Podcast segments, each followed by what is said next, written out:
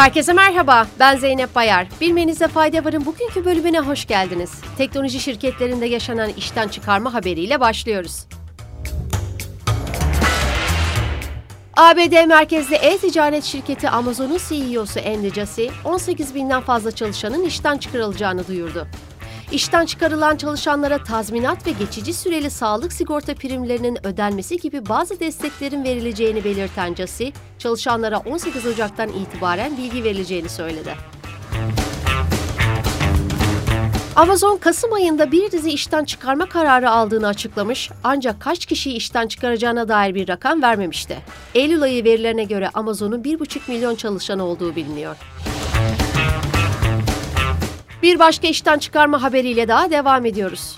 Amerikan bulut tabanlı yazılım şirketi Salesforce, iş gücünü %10 oranında azaltacağını duyurdu. Salesforce kurucu ortağı ve CEO'su Mark Benioff, konuya ilişkin şirket çalışanlarına gönderdiği yazıda iş ortamının zorlu olmaya devam ettiğini ve müşterilerin satın alma kararlarına daha ölçülü bir yaklaşım izlediğini aktardı.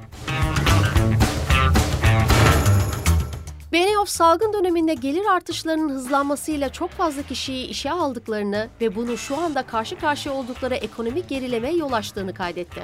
Şirketin işten çıkarma kararının maliyetlerde 1,4 ila 2,1 milyar dolar düşüş sağlaması bekleniyor. Dublin merkezli İrlanda Veri Koruma Komisyonu, Facebook ve Instagram tarafından hedeflenen reklamların AB gizlilik yasasını ihlal ettiği gerekçesiyle Meta'ya 414 milyon dolar para cezası kesti.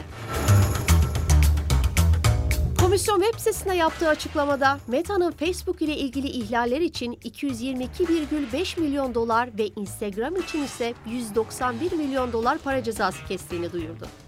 Meta'nın sahip olduğu WhatsApp mesajlaşma hizmetini içeren ayrı bir soruşturma ise halen devam ediyor. Avrupa Birliği ülkeleri ve Schengen üyesi ülkelerin kriz yönetiminden sorumlu yetkililer, Çin'de Covid-19 vakalarındaki artışa karşı neler yapılabileceğini ele almak üzere Brüksel'de bir araya geldi. Toplantı sonrasında Çin'e giden ve Çin'den gelen tüm yolculara Covid-19 testi yaptırmaları doğrudan zorunlu tutulmadı. ABD Başkanı Joe Biden, Temsilciler Meclisi'nde 6 kez üst üste yapılan oylamada meclis başkanının seçilememesinin ülke için iyi bir görüntü olmadığını söyledi.